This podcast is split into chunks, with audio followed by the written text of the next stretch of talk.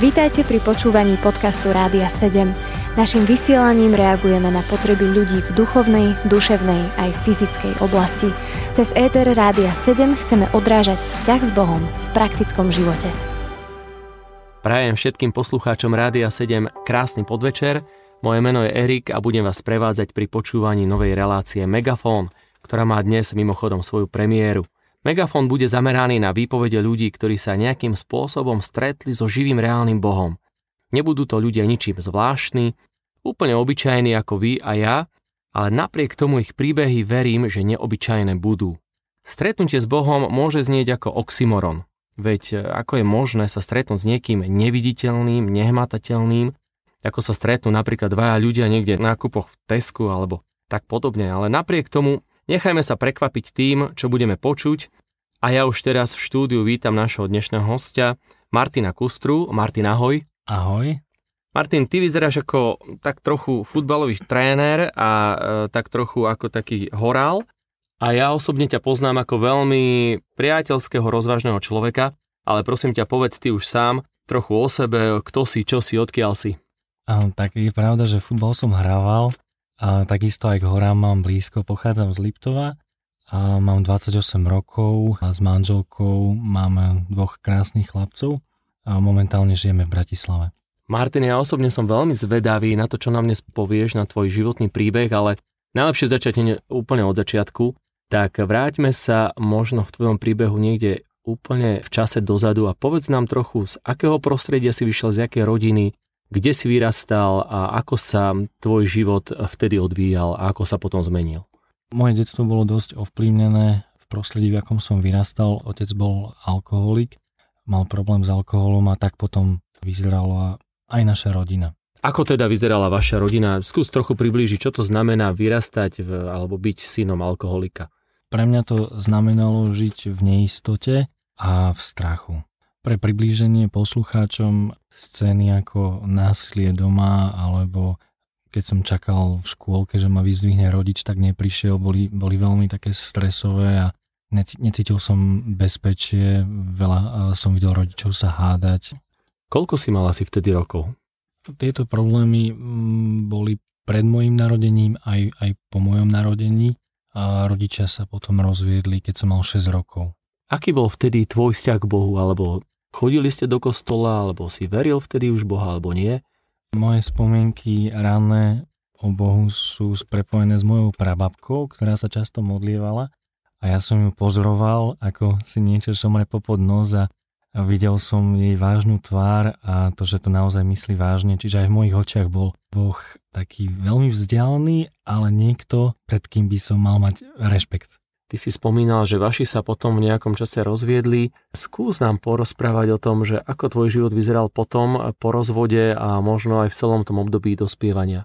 Ako som spomínal, tak e, neistota a strach pokračovali aj po rozvode v mojom živote a v čase puberty to tak začalo to úplne sa prejavovať najviac. Mal som problémy v škole, a začal som skúšať alkohol a ľahké drogy a Snažil som sa nejakým spôsobom vybúriť, bol som impulzívny, agresívny.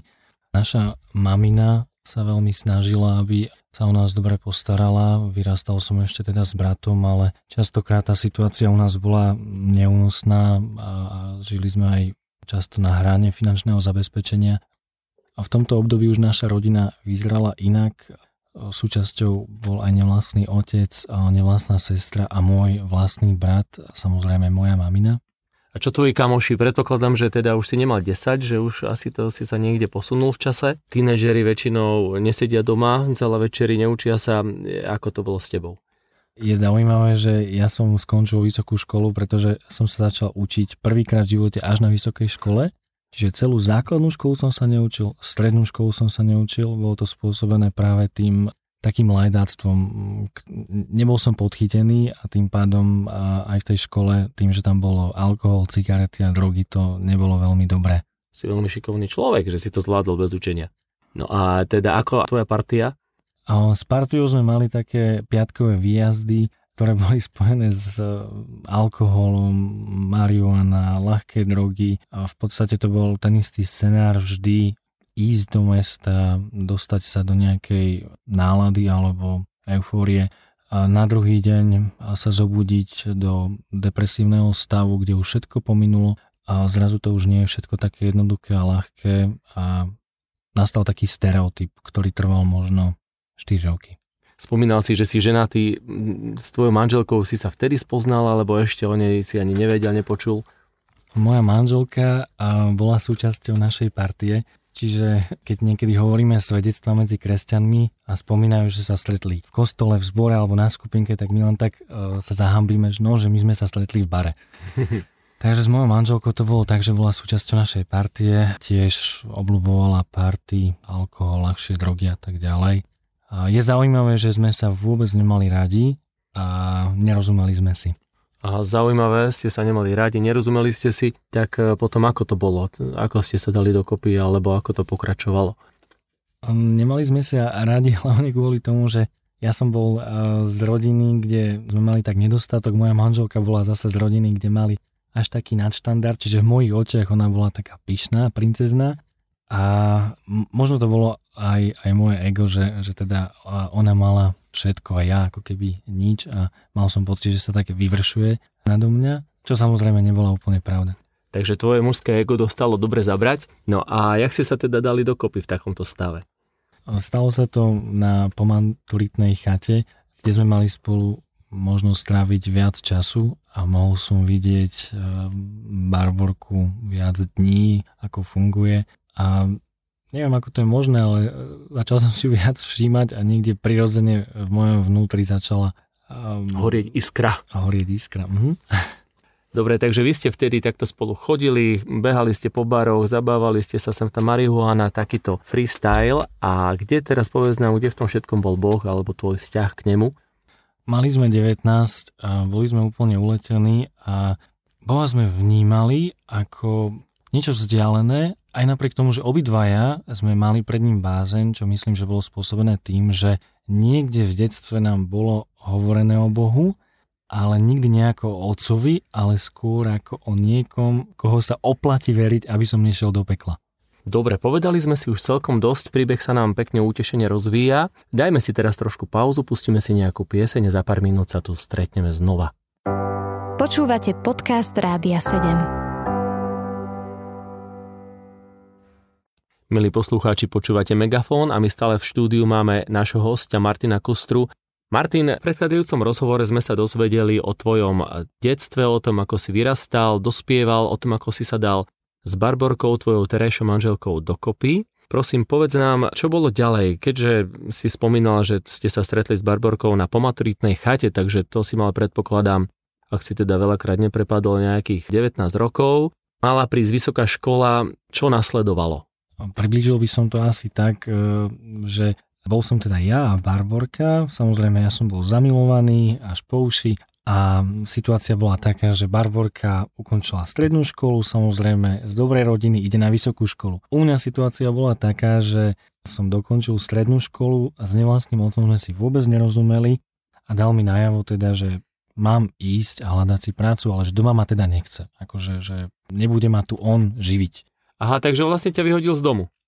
A nie, nebolo to až také brutálne, ale tým, že aj mamina v tom čase bola už vážne chorá na rakovinu, ako by si ma nemal kto zastať a samozrejme zase rozumiem to, že nemôžem vysedávať doma, chcel som teda pracovať, ale samozrejme ťahal ma to za Barborkou do Bratislavy, kde ale som nikoho nepoznal, nevedel som, ako bude s bývaním, ako bude s prácou a ocitol som sa zrazu v bode, kde moja láska odchádza niekde preč a ja veľmi tužím za ňou, ale nikoho tam nemám, ako keby to sprostredkovanie. Zároveň nemôžem ostať doma. Dostal som sa do situácie, kde som potreboval taký zázrak, také nasmerovanie. Videl som, že touto cestou, ako idem, sa ďaleko nedostanem.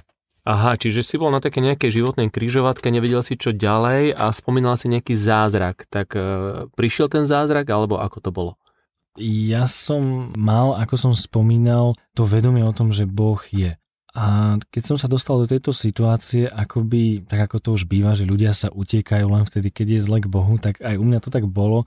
Jeden večer som padol na kolena a povedal som Bohu len tieto slova, že Samozrejme, ako bolo to ozaj moje úprimné volanie o pomoc, pamätám si, že som veľmi plakal pred pánom a iba som povedal, pán, ja viem, že si, je mi ľúto, čo som doteraz robil, ale ak mi ty ukážeš teraz cestu, tak ja tam pôjdem, nech to je kdekoľvek.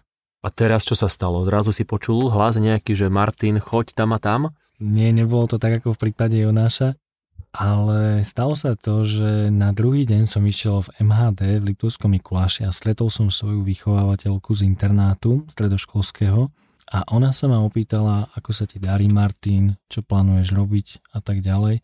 A ja zrazu som akoby nevedel, čo odpovedať, bol som ticho, nemal som žiadne peniaze a tak som jej len tak vyznal, že teda naozaj neviem, neviem, čo bude ďalej. A ona mi tak ponúkla tam v autobuse, že no veď ak by si chcel, tak môžeš ísť pracovať za mojim synom, on pracuje v Škótsku, pomôžeme ti. Ja hovorím, ako veľmi pekne ďakujem, ale za mojou angličtinou je to slabé, nemám žiadne peniaze na letenku. A zrazu som videl takú mm, božiu priazen, že tá žena mi povedala, Martin, není problém. Nepotrebuješ vedieť až tak dobre po anglicky. Letenku môžeme ísť hneď teraz kúpiť a potom mi vrátiš peniaze, keď zarobíš. Zrazu ma to ohromilo, že Boh počul to, čo som mu hovoril a otvárajú sa mi dvere do Škótska. Začal som sa nad tým rozmýšľať, uvažovať e, o mojom slube voči Bohu, že ak otvorí dvere, ak mi ukáže cestu, ja pôjdem a teda som išiel. Takže si šiel do Škótska a čo na to Barborka? Lebo neviem, bola nadšená, alebo asi ani nie. Barborka nadšená nebola, ale ja som jej ozrejmil, že ak v Škótsku sa mi podarí zarobiť peniaze v priebehu toho jedného roka, tak budem schopný skúsiť štúdium na vysokej škole v Bratislave, alebo teda, ak by nevyšlo štúdium, aspoň sa postaviť nejakým spôsobom na nohy a vrátiť sa za ňou. Rok predpokladám, že ubehol ako voda. Čo sa vtedy stalo, čo by si mohol tak vypichnúť z toho celého roka? Veľmi ma poznačila tá skúsenosť, že Boh odpovedal a aj napriek tomu, že som bol v Škótsku, a som mal túžbu v srdci poznávať ho viac a tak som si zobral za sebou Bibliu, ale tak som si čítal a zdieľal sa s Barčou cez Skype, čo sa deje. Je zaujímavé, že aj ona v tom čase a už ako prváčka na vysokej škole sa začala stretávať s kresťanmi, počula svedectvá a takto sme si to vymieniali cez Skype, čo sa deje a prejavili sme z okolností obidvaja túžbu poznať Boha viac, ako sme ho poznali doteraz. A po roku si sa teda vrátil späť? Áno, po roku som prišiel naspäť a skúšal som primačky na stavebnú fakultu v Bratislave. Nejakým zázrakom som ich urobil a prijali ma. A v tomto období stále sme boli tak, jednou nohou sme chceli poznávať Boha, ale jednou nohou ešte stále sme mali rady párty a samozrejme pokračovali sme v našom sexuálnom živote. OK, takže napriek tomu, že to znie veľmi zaujímavo a sme všetci zvedaví, ako to bude ďalej pokračovať, na teraz si pustíme pieseň a po piesi sme opäť späť. Neodchádzajte. Počúvate podcast Rádia 7. Pieseň nám doznela, ak ste náhodou teraz sadli do auta alebo zapli si Rádio 7, Počúvame ďalej reláciu Megafón. V štúdiu mám ďalej Martina Kustru, nášho dnešného hostia, ktorý nám doteraz hovoril o svojom živote, o tom, ako vyrastal, dospieval, ako sa zoznámil so svojou manželkou. Martin, ty si spomínal, že si bol v Škótsku na jeden rok, potom si sa vrátil späť a potom ste žili s Barborkou aj s takým starým free spôsobom života, aj ste už niečo vedeli o Bohu a čítali si Bibliu. Ako to išlo dokopy? A dokopy nám to nešlo. Ako som sa vrátil zo Škótska, tak sme sa snažili navrátiť sa aj k tej starej partii, zároveň sme spoznali s Barborkou kresťanov, respektíve ja som ich spoznal, tých priateľov, ktorých tu už za ten rok si Barborka našla. A my sme si mysleli, že ako vytvoríme takú jednu veľkú skupinu, že budeme aj pri pánovi, aj party, aj alkohol, marihuana, samozrejme aj sex.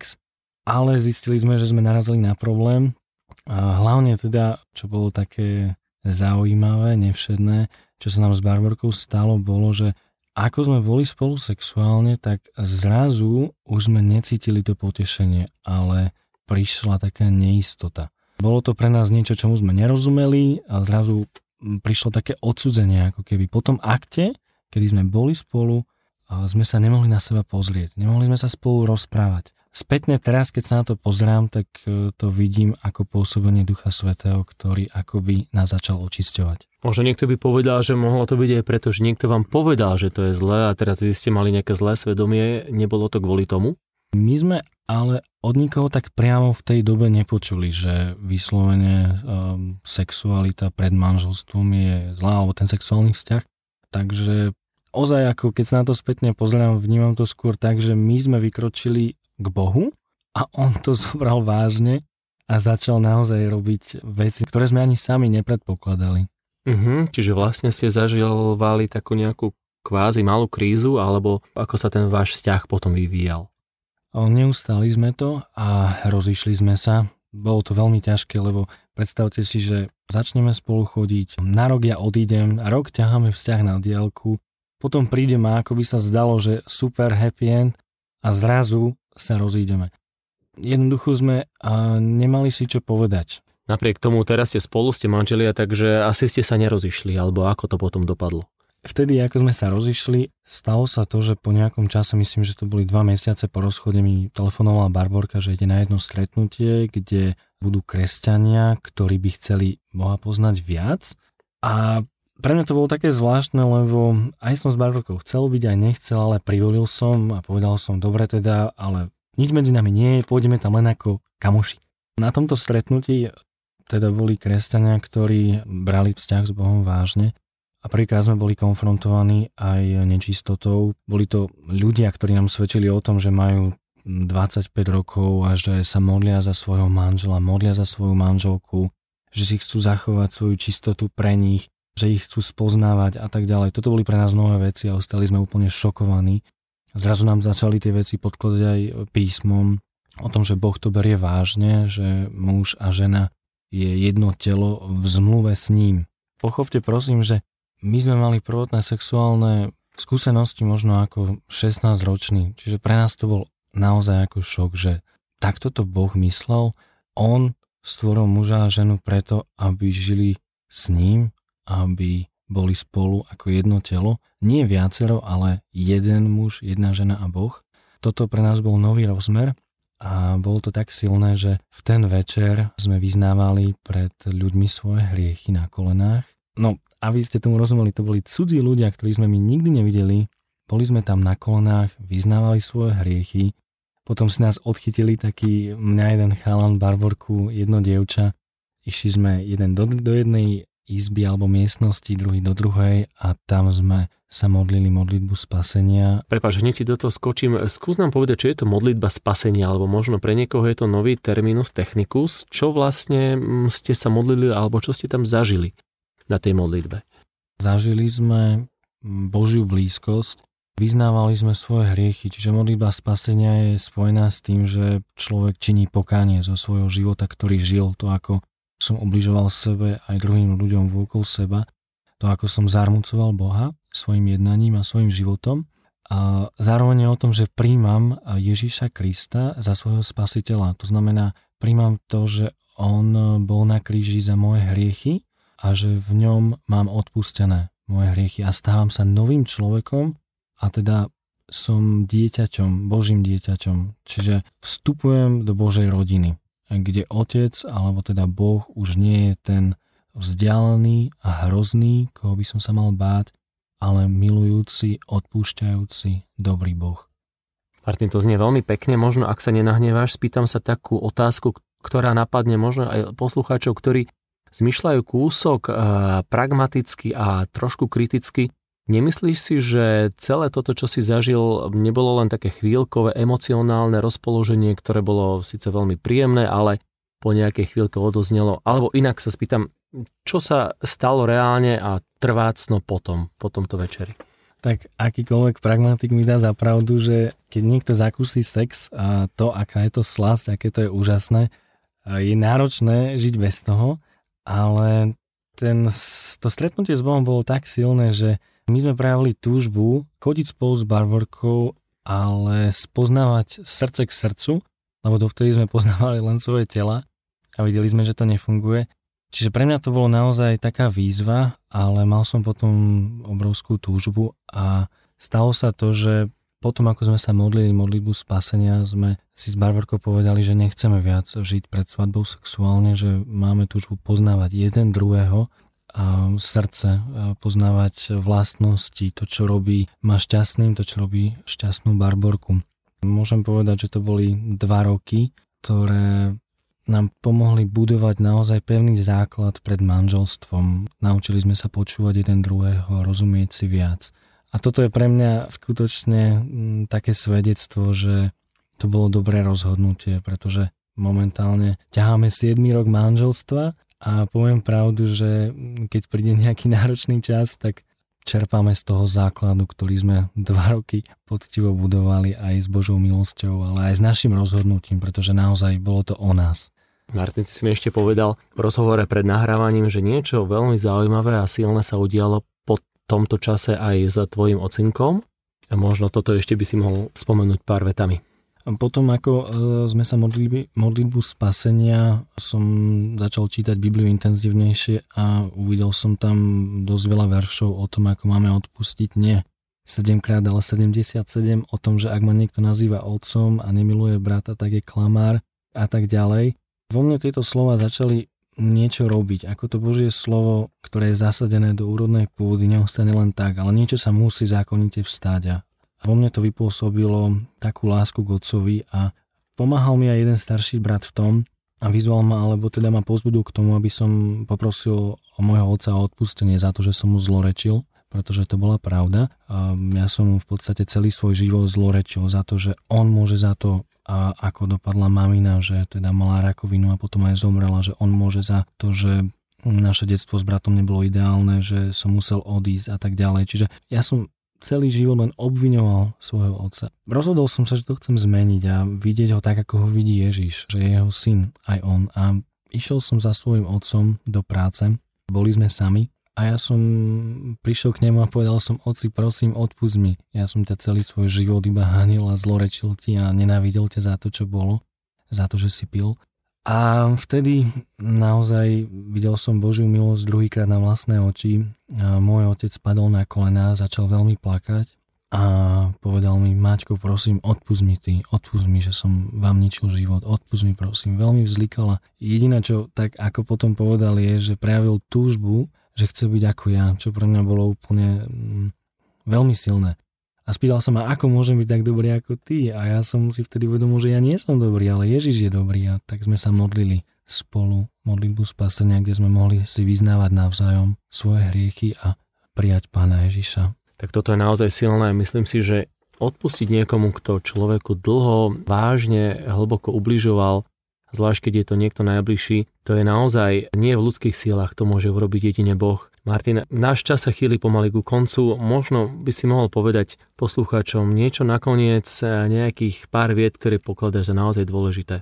Chcel by som len milých poslucháčov tak e, pozbudiť, aby milovali aj ľudí, ktorí možno žijú život Martina Kustrus pred desiatich rokov a robia hlúposti, sú impulzívni, agresívni, milujú drogy, sex, alkohol aby sme ich mali radi, lebo potom nás bude svet poznať, že je v nás láska, aby sme ich nesúdili, ale aby sme im ukazovali živého Boha. Ak ťa tento príbeh zaujal a chcel by si sa so mnou a s mojou manželkou stretnúť, sme otvorení, náš dom je otvorený. Pozbudzujem ťa, buď odvážny, napíš do Rádia 7 a každému prajem veľa Božieho požehnania. Martin, mne už záverom neostáva nič iné, len ti poďakovať, že si prijal naše pozvanie a prišiel si do megafónu. Dnes sme počuli svedectvo o tom, že ak sa má niečo nové narodiť, zákonite vždy musí to staré zomrieť, pretože Boh má moc zobrať ruiny rozpadnutého života a postaviť z toho krásne nové hradby. Milí poslucháči, prajem vám krásny zvyšok večera a pozývam vás počúvať ďalšie vydanie Megafónu, ktoré bude presne o mesiac. Do počutia. Počúvali ste podcast Rádia 7. Informácie o možnostiach podpory našej služby nájdete na radio7.sk.